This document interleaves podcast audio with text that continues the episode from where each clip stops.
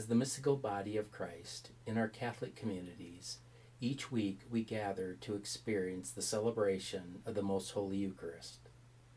Far from being merely an event that we attend, it is here, in this sacramental moment, where each of us is drawn into this great mystery of love. My name is Deacon Greg Sass, and I am a member of Our Lady of the Black Hills in Piedmont. As part of the Year of the Eucharist, we will be offering teachings to help all of us understand how we encounter Jesus in the celebration of the Mass. We will use the general instruction of the Roman Missal as our guide.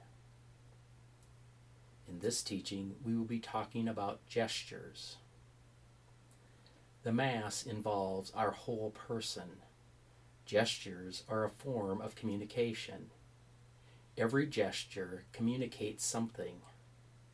For example, a hug or a handshake communicates something to the recipient.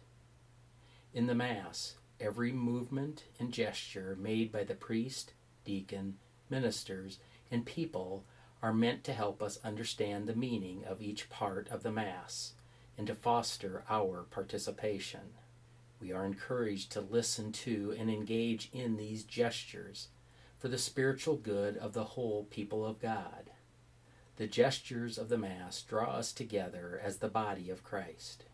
Therefore, the general instruction of the Roman Missal encourages us to engage in these prescribed gestures with the community rather than engage in private inclination or arbitrary choices.